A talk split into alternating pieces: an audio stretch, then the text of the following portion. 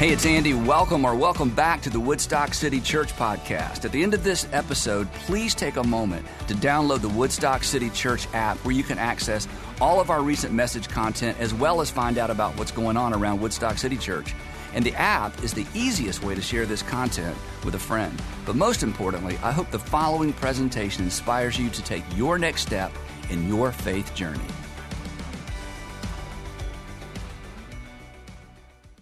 Well, good morning, everyone. If we have not had the chance to meet yet, my name is Elaine, and I am delighted to be here with you as we are wrapping up this last week on different conversations we have.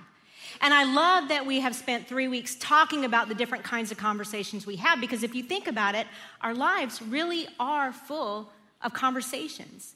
Coming off this last holiday weekend, right, we had a ton of conversations with people that we don't see on a normal basis. We maybe don't know them that well, right? And, but I'm talking about the kind of conversations we have in our everyday lives, like real time conversations that we have on a regular basis. We're moving from them. We're talking to family and friends, we talk to neighbors, coworkers, but but these conversations aren't just in person kind of conversations. More and more, we spend a lot of our time interacting online with email and text and Zoom.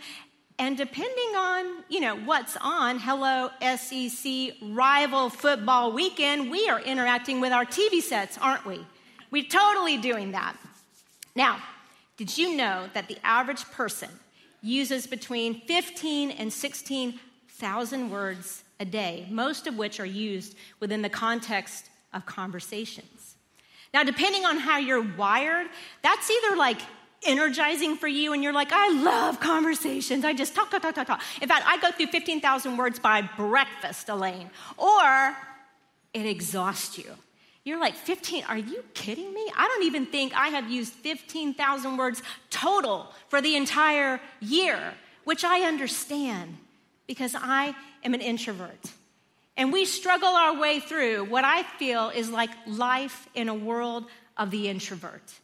And for me, it starts with my marriage. I am married to an extrovert. And for the first years of our marriage, we spent a ton of time butting heads over, of all things, the calendar. Specifically, the white space on the calendar. He wanted to fill it up with things to do and people to go, which meant just stuff and talk, talk, talk. And I wanted to keep it clean, unblemished, without a spot. In fact, the whiter it was, the better for me. Now, we resolved a lot of how to do that, but it was also just in our general, the way we communicate, you know? My husband can go through life every I mean, he's out of that bed, a light's on, a TV's on, he's talking. He is one of those external processors. He can chit chat, chit. He doesn't need anybody there, right? You can step in or step out. He may not know that you've even been there. But I can't do that. You know, I kind of shut down. Do we have any introverts in the room this morning, right? Yeah, I know you're not going to tell me. You're not going to shout it out. I get it. I wouldn't do that either. Oh my gosh. And let's just, contrary to what you may have thought about us introverts, we often get labeled as being not people persons, right?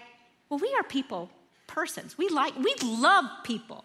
We just get over people more easily than others. And we need a little time away to recharge so that we can re engage. But you know what is true about introverts? It is true that in general, we need a smaller circle of friends. And within that circle, there are fewer still that we would consider good friends, close friends. And because of that, I always thought I did a pretty good job of choosing friends. I didn't need that many, so I needed them to be good because I'm also a loyal person. I wanted to have these friends for a long time. Again, we don't like, introverts do not necessarily love the process of trying to find new friends. In fact, I have three friends that go all the way back to my childhood. Do any of you have friends that go all the way back to your childhood? I mean, they have walked through all the stuff with you. They, they've done all the things. They know where all the bodies are buried, don't they? And you trust them more than just about anyone else. That's the friends that I am talking about. And even if your friends don't, you know, go back that far, like me, my friends, because I was so close with them, they were involved in many, many pivotal conversations, pivotal moments, right? And your friends may not go that back that far, but you know this that your friends who were involved in your life at certain times because of your relationship with them, had a pivotal effect on a decision that you made and the resulting direction in which your life went. So, this leads me to what I would love to talk about this morning. And this is the reality of this that the friends we travel the closest with are the ones that we talk the most with. And because of that, those conversations have the ability to greatly affect the thoughts and the decisions that we make. So choose your traveling companions wisely. Now, I would love to share with you, of those, my, my three friends that went back to childhood, I would love to share with you how we met our very first conversation. Because I think, honestly, I said they were involved in pivotal decisions in my life. It's going to help you understand why we were so tight and why they were so important to me. So, my first conversation with these friends, these three friends, started when I was 12 years old. Now, that age marked for me the beginning of a long season of abuse that changed my world. Now, I don't remember the exact time frame that the friendship started or when it happened, when I was 12 years old, any of that stuff. But what I do remember is I was sitting alone in my pain and in my confusion. And, and I was kind of lost in thought when I heard the voices of some friends that I had heard before. I kind of knew of them, but we were not friends until that day. And so we struck up a conversation, and I kind of told them, like, I'm desperate here. I'm like, here's what's going on in my life, and I do not know. I'm not sure what I'm going to do about this. And they agreed. They're like, whoa, that's a that's a problem. You got problems. Now, one of them, kind of a bold one in the group, kind of kind of let out and just said, you know, kind of suggested, kind of asked, are you sure there's not something that you're saying or doing that's causing this whole thing to happen? Are you sure? And that was like, surprising. Like, we had not been friends like that long, not even a whole day. But I have to tell you, I was sitting there like, you know what? I, I don't know. I hadn't thought about that. Maybe I should think about that. Am I doing something? The other one kind of asked, hey, I just don't understand why you don't just stop it. Like, why do you keep letting this happen? Why don't you just do something about it? That one was offensive, you know, and I thought, well, I, t- to be true, I don't actually have an answer for you. I don't know. I don't know why I don't. Wish I did. And the third one, well, she just cried with me. And here's what she sort of said here was it, it's almost as if now, Elaine, you are broken. And I don't know how you'll ever get put back together again. Now, in the course of our conversation, we decided hey, it's just going to be the four of us that are going to know about all this stuff that's happening in my life because, quite honestly, it was a risk. It was too risky to involve other people in that situation. And as I had told them, I was kind of known as the responsible kid who made good decisions. And when I thought about the mess that I was in and some of the questions they were asking me and the fact that I didn't have answers for them, I thought, I can't, I can't put that at risk. This is not something a responsible and good kid gets involved in.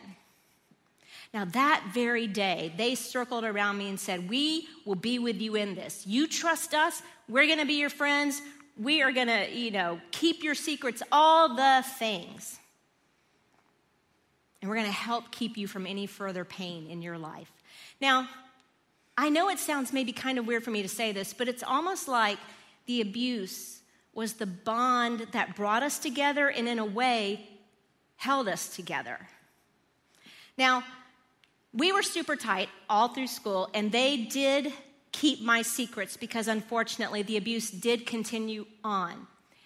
And they very faithfully tried to protect me from anything and anyone that we as a little group of four would determine, like, hey, that seems a little dangerous. That seems like it's gonna hurt you, which basically really turned out to be just all men where I just avoided them.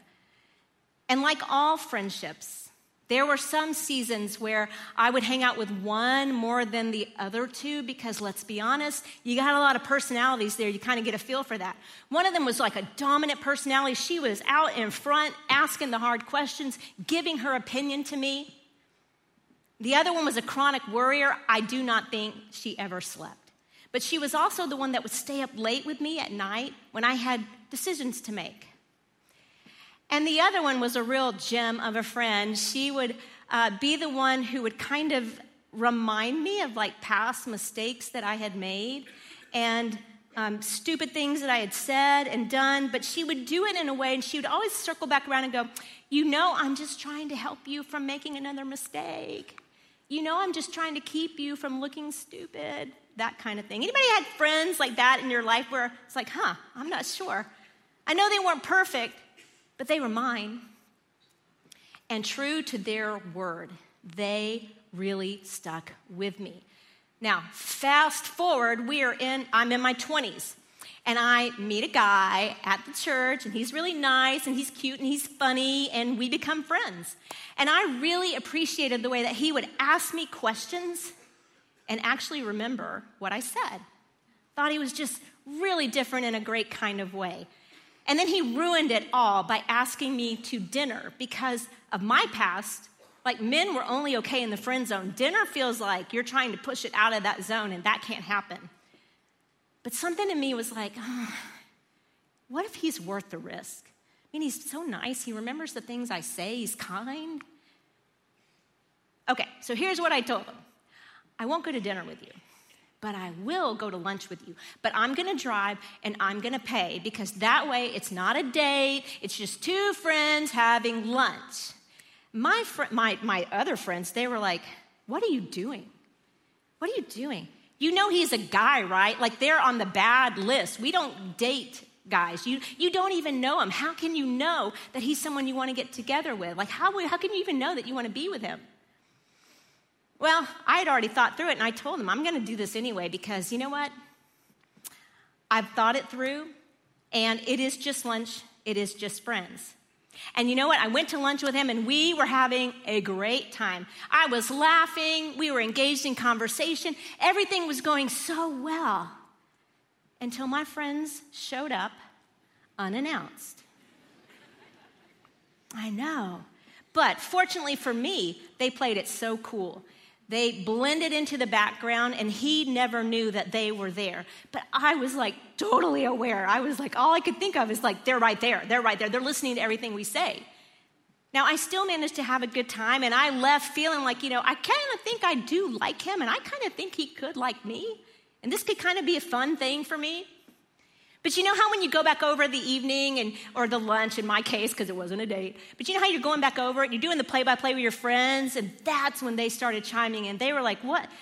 Elaine, I heard you say like I know you keep saying you think he's kind of different. He is not different. He's not different in a good way. He's he's just common like every other guy that you've ever, you know, had a crush on or wanted to to go out with. Like he's no different." And then the bold one, she was like, you know, I heard you when you were telling him all about your eating disorders and your family baggage. I'm not sure what you're thinking, but if you want to attract this guy, why are you telling him those things? I'm kind of proud of your strategy, quite honestly. I thought it was a bad idea to begin with, right? She was telling me all of those things. And she said, even if he is different in the way you think, or even if you haven't scared him away with that stuff, you just wait. When you let him know what's really wrong with you, like how you're like really broken, how we've been keeping your secrets, he's going to leave. And then what will you do with your broken heart? In fact, Elaine, to just be safe, you need to shut this down now. This can't go any further. And we went back and forth because I was like, no, I do. I think he's different. I really do think, like, you, you just don't know. And back and forth and back and forth. And in the end, I decided to end the relationship. I decided that they were probably more objective than I was. They probably were going to be right about that. But let me tell you something. I was really sad because I really did think he was different. In fact, I didn't date another guy until it was the guy I married. And even then, they had reservations about that guy, too. And as you can imagine, with opinions like that, they really made my marriage decisions, marriage stuff, parenting stuff, and even work stuff very difficult. Now, I know you're wondering at this point, okay, Elaine, you know you didn't have to keep them as your friends, right? Like, with friends like that, who needs enemies? But here's the thing I know they could be harsh. I know they could overstep. I know they had lots of opinions. But here's the thing they really had stuck with me. I'm a loyal person. They really tried to protect me and keep me from harm in their own ways. And again, for me, that was loyalty. And I stuck around with them, I stuck it out. Now, I don't know if you would say that you've ever had friends like that, right? But here's my guess. My guess is not only have you had friends like that in your past, but for many of us here today, not only do we have we had them in our lives, but they're still in our lives to this day. And like me, you listen to them when they talk to you. And yeah, they're harsh to you at times. They say unkind things to you at times. They have strong, unsolicited opinions that make it hard for you at times. And at the time when you're in it, you it seems like they're good friends, but in reality, they are not. Do you remember how I said earlier that the friends we travel the closest with are the ones we talk the most with? Well, I understood that. I understood that. And honestly, I had really good friends in my life. But where I didn't have good friends was right here in my mind. I would love to introduce my friends to you. Shame, fear, and guilt. Now, obviously, you can all say, Elaine, those are not real friends. Yeah, I know that. I know they're not real friends. They are the personification of our emotions and the inner dialogue that we have on a regular basis, which, by the way, our inner dialogue, the self talk we do, is going on 24 7. Now, we're on the last week of a three week series about the conversations we have in life. And let me tell you something. Some of the most impactful conversations you and I will ever have are the conversations that we have with ourselves. And the power of those emotions and the thoughts that they have the potential to evoke within us and provoke us make them seem as real as if they were sitting across the table from you and me at a Starbucks, caffeinated and ready for a chat. And isn't it interesting that while our real friends aren't always able to be with us, these bad friends never seem to leave.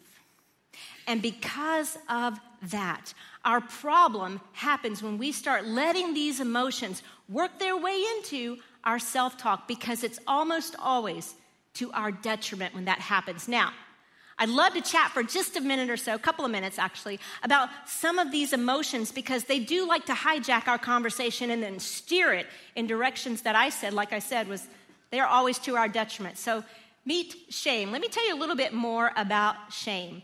Shame is a mastermind, very strategic loves to uh, come across as strong and dominant, very competent kind of friend, bad friend actually. Loves to control you by eroding away at your sense of self, your sense of identity, who you are, by convincing you that you're not worthy of love or meaningful connection with anyone else. Shame's a real prize. Now, the next one is fear. Fear is your chronic worrier who loves to keep you aware of all the possible dangers that exist in the world around you that you need to avoid, like failure, judgment, worst of all, rejection, or guilt. Guilt is the bad coach that loves to go back and play the tapes of all the ways that you coulda, shoulda, but didn't. Guilt always has something for us to work on. Now, those were just my three, those are my big three, but there's tons of others that we can talk about. Why don't we talk about insecurity? There's a fun one right there. Now, insecurity loves to insert into our inner chat by comparing us with all the people around us based on our shortcomings, all the ways that you and I don't measure up. You're either too much of this or you're not enough of that and loves to get in there and suggest to us all kinds of things that we should do in order to compensate for showing up to life inadequate and ill equipped. Insecurity. Envy. Envy is our next one. Envy is that friend that is discontent, dissatisfied, resentful. Loves to get in there and show you all the people around you who are getting things that they do not deserve. And not only do they not deserve it, you should have it. And in fact, you need to have what they have in order to be happy. Uh, Envy's motto is this the one who ends with the most stuff wins. And then we've got bitterness. Bitterness is a list keeper who loves to keep you current on all the wrongs that you have endured in life, reminding you of the pain that you suffered so that you never forget and you never, never let go. That's bitterness. Fun stuff. Now, none of us would look at this list and be like, oh, yeah, those are great conversation partners to have. I love chatting with them. We would never seek them out for advice, would we? But let me ask you this How many times have we been thinking about stuff and allowed these kinds of emotions to work themselves into our thought life and cause us and talk us out of like really great opportunities or relationships and into destructive relationships that aren't going to help us? Or how many times have they um, kept us awake at night because we keep lying there and adding names to an ever increasing list that we ought to get rid of, but we never will? or keep us exhausted because we keep thinking of all the different things that we just need to do to outpace, outperform everybody else in order to prove and validate that we deserve to take up space on this planet. So, what do we do about this? I mean, if this is some of the most impactful kinds of conversations we have are the ones we have with ourselves, what can we do to change that? And how could we change that? Can it? Is it possible? Well, the answer is yes. Good news, right? And we're going to talk about verses verse that's going to kind of give us the how. Now, Paul is the one who uh, wrote this verse that we're going to look at today. And he was a follower of Christ and traveled around planting churches. But in light of this conversation today around self talk, these conversations we have with ourselves, there's some other things to know about Paul that I think are going to be helpful for us. So, first thing is this when we talk about the one percenters of the world, people that achieve the most success, most ambitious, the go getters, the hustlers of the world, Paul would have been in the top 1% of the 1% in two different ways. He was a Pharisee, which means that he was in the most elite group of the religious elite groups in the Jewish world. He would have been considered one of the people that, that would have been closest to God, would have, been, would have been on God's top favorite list of people he loves to be around. Paul would have been it. But he wasn't just in the Jewish religious world, Paul was a Roman citizen, which put him in the top 1% of the entire world at that time. Everybody wanted to be a Roman citizen. They would pay a ton of money. They would bribe people. They would do whatever they had to do in order to attain Roman citizenship. And Paul had both. No one was going to outperform or outpace Paul. My husband said it this way it's like Paul wasn't just in the NBA, he was the captain of the all star team of the NBA.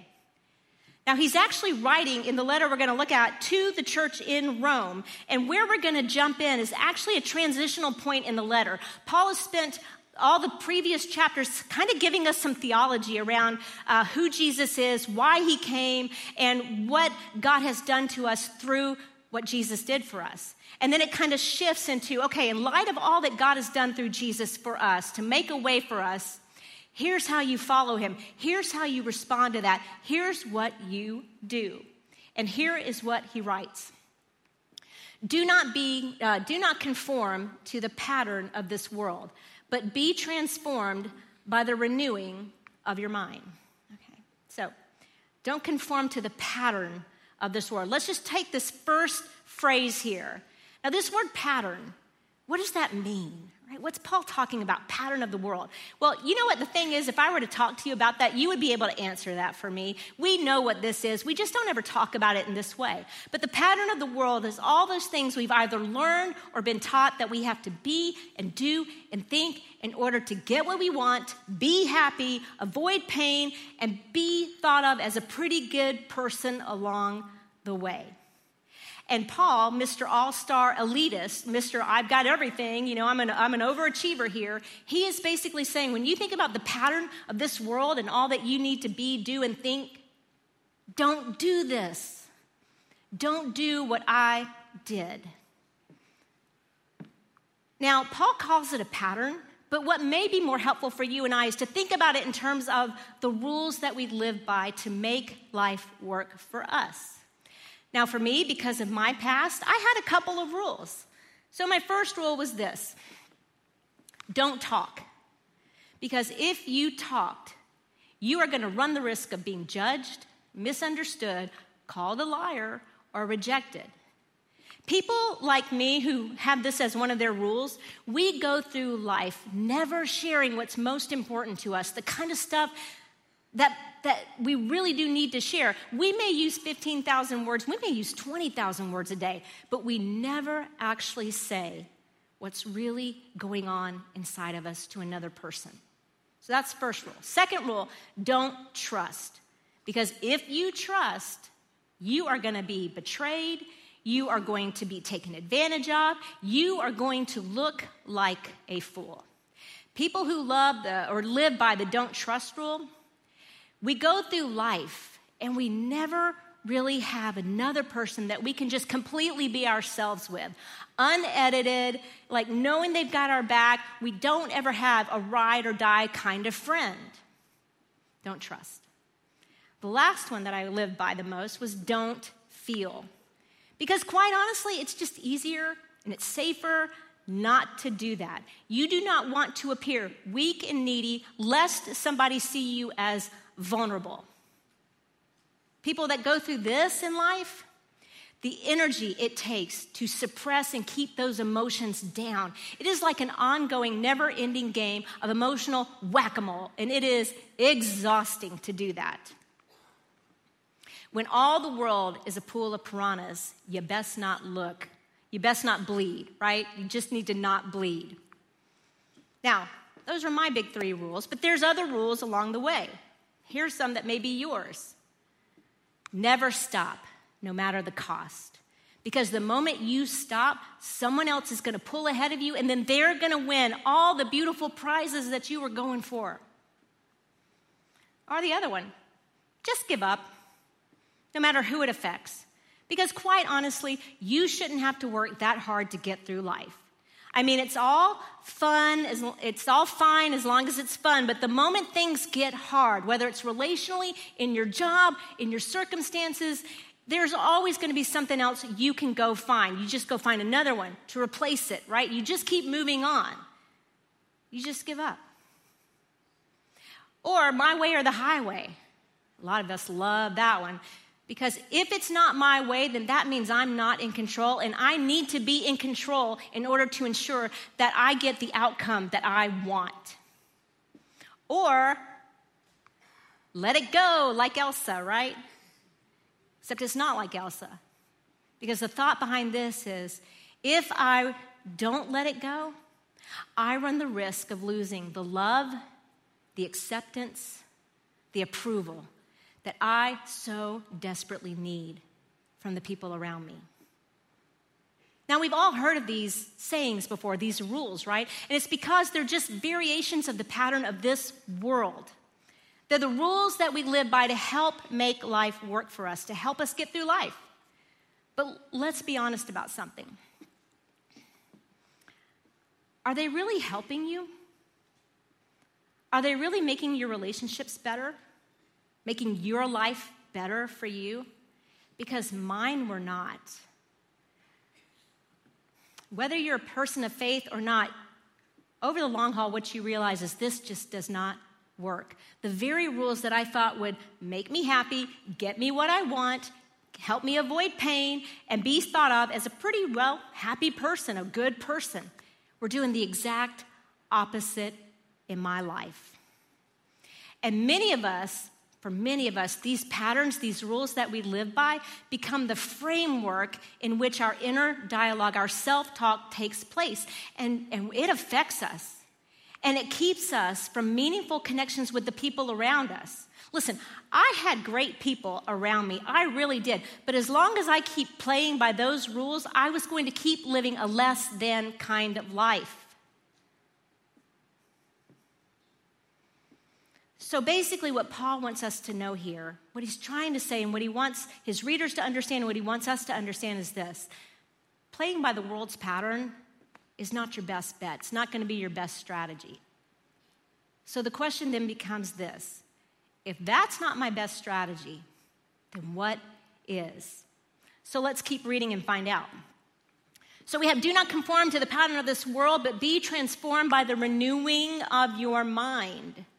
So as I keep reading and thinking about this passage, here's what stands out to me. It seems like what Paul wants us to understand and start to get our minds around is that following Jesus positions us to not only learn a new way of thinking, a new way of having thoughts and self dialogue, but even more, it positions us to eventually become a completely different person. So let's look at this word renewing. Now, the base word of renewing is renew, and that means to make new or to renovate. And in a spirit of our thoughts that we're trying to change, let me ask you this Do you got any thoughts that are tired and unhelpful to you? Old thoughts, just always had them. Studies show that of all the thoughts you and I have in a given day, that of all of those thoughts, 90% of those thoughts are recycled thoughts from the day before and the day before and the day before. You get the, right? We don't think about what we're thinking about. We can't, our minds are too lazy to think about all the different thoughts that come through our mind. And by the way, that is how patterns get created. That is how we begin to develop rules or these unchecked thoughts that keep running through our mind. A mind in need of renewal is like an old house. The style is outdated, the foundation's not super stable, and the interior is messy. And we call these kinds of houses fixer uppers because it's going to take time and investment and sweat equity to renovate them. But if we do, the result is a really nice house, completely transformed house. And for you and I here today, our minds are fixer uppers.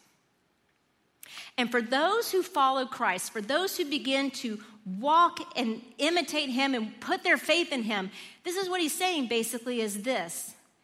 When you start following me, you get a new builder in town, and his name is the Holy Spirit, and he's got an amazing plan for your mind, nothing less than total transformation. But it's gonna take time, it's gonna take investment, and yes, it's gonna take some sweat equity on our part. Okay, so you're sitting there this morning, and maybe you're going, All right, you kind of sold me on this. Maybe I have a few, you know, not so great thoughts, not so helpful dialogues. I got some rules that maybe aren't the best for me. I'm in. I just have a quick question, Elaine. How do I actually begin to engage in this process of renewing my mind? I'd love, I'd love your suggestions. Well, I'm glad you asked.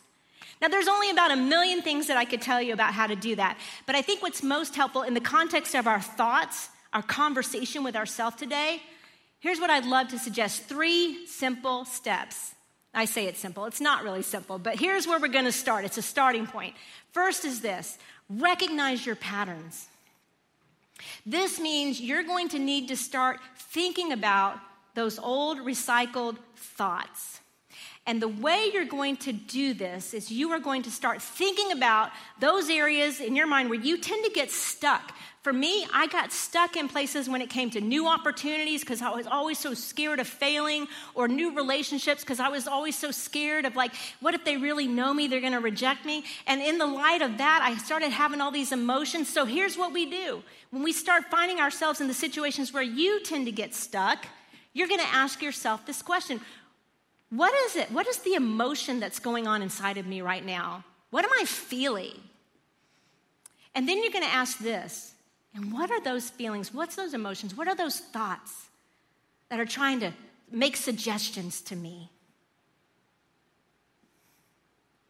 And then when you get to that point, remember, you're being renewed, right? You're not renewing yourself, you're being renewed, and the Holy Spirit is the new builder. So at that point, you can say this Hey, Holy Spirit, I think I'm starting to recognize a pattern. Not real sure. Could you clue me in? Am I right about this? And He'll do that for you. So again, you start recognizing your patterns. And once you begin to do that, you get to do this you get to reject the thought. Now, Dallas Willard was a great, brilliant thinker. He was a follower of Christ. He wrote a lot of books, helped a lot of people uh, do, learn how to walk with God closely. And one of the things that he said was this He says, The gift of the Holy Spirit means you can choose what thoughts you will listen to. You are not a prisoner of every thought that goes through your mind. Just because you think it doesn't mean you got to keep it. With the Holy Spirit there, you get to say, No shame. I'm not going to think what you're suggesting to me. No envy. I'm not going to buy into that anymore. But here's the thing our minds are constantly moving, they are never still. So if you're going to reject that thought, you need to be ready with something to replace it with. And I'm not talking about think happy thoughts, right? I'm not, this is not positive thought replacement that we're talking about here today. Now, that may work temporarily, that may work once, but trying to do that is like putting a coat of paint on a house with a bad foundation. It ain't gonna help you. You still got a bad foundation. What we are about and what Romans 12 2 is about is this total transformation, nothing less than total transformation through the process of renewing your mind. And that starts with our foundation, it starts with the source. Do you remember we've been talking about these bad friends and how they sabotage us and lead us down bad paths, right? Well, here's the thing Here's what we've got to get to a place of recognizing that we cannot continue to listen to those friends and really expect that our thoughts are going to change over the long haul. They will not. Because you keep listening to that bad, tired, useless, unhelpful, unproductive thoughts that take you places you don't really want to end up. So, what we need is a whole new source. It's easy to say, difficult to do because those bad friends hang out. They don't give up easily. They're always ready to reinsert themselves into our conversations. But here's the thing the reality is, if we want to replace the thought, you have got to replace the source. Who are you listening to? Who are you listening to? You need a source that you can trust. Now, what will that source be? If it's not going to be those friends, what's that new source going to be? Or rather, a better question is, who will that source be? And I would suggest that new source is a real person, and his name is Jesus. And he came to earth and he modeled for us a completely different way of living, an entirely different pattern, a pattern that wouldn't push us away from life, but would in fact push us towards, to use his own words, an abundant life, life to the full, a life that flows over. And we can trust him when he promises that to us because he actually gave his life so that through a relationship with him, that kind of life becomes available to us a life that is abundant, a life that is overflowing, a life that is full of grace and truth and freedom. Because here's what we learn when we make Jesus our source, you know what he is? He is truth. Jesus is the only person on, alive on the planet who's ever never, ever conformed, not one time to the world's pattern. And Jesus offers to us and says, Hey, look, here's my whole life. Study it, learn from me, listen to me, look and see what I've said and done. I'm going to be the new pattern. I'm the template that you can model your whole life by, beginning with your thoughts. Jesus being our truth means he will never lie to us. Now, we may not like what he has to say, but he will never lie to us. And Jesus is grace. And why is this important? Well, John, who observed the life of Jesus and saw everything, most everything he said and did, right? He says of this Jesus is the fullness of grace and truth. Now, why does that matter? Because here's the thing as we're doing this and trying this, we're to mess this up a lot. We're not to get it right all the time. And we're to get frustrated and start thinking transformation, it's possible for everybody else, just not for me, Lord, not for me. It's not to happen, not possible. And with Him being our source of grace, here's what it ha- happens He comes alongside of us and goes, I never asked you to transform yourself. I never told you to do that. This is not about perfection, this is about practicing. I'm the one who perfects. You've got room to fail, you've got room to learn, You've got room to keep going and keep growing. And then Jesus is our freedom. You know, if Jesus hadn't done what he did, we would have no other option but the world's pattern. But Jesus releases us from that pattern once and for all. And even though the world is going to try to step in and insert itself and try to force us into that worldly pattern that we're trying so hard to get out of, we can stand firm in the very freedom that Jesus died to give us. Okay. So over this next week, here's all we're going to try to do, guys. All we're, gonna, we're not going to try to perfect anything. We're going to practice this together. We are going to learn how to recognize our patterns, and we're going to invite the Holy Spirit in. We're going to learn to reject the bad, tired, old, useless thoughts.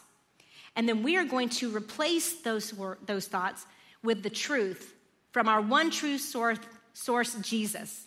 And if you don't have, like, if you're sitting out there and you're like, I don't, I don't know, I'm brand new to this, I don't have any truths, Elaine, I don't know any of that. Well, let me give you three that are great. They're, um, they're easily applied in every situation. That's the best way I can think of to say that.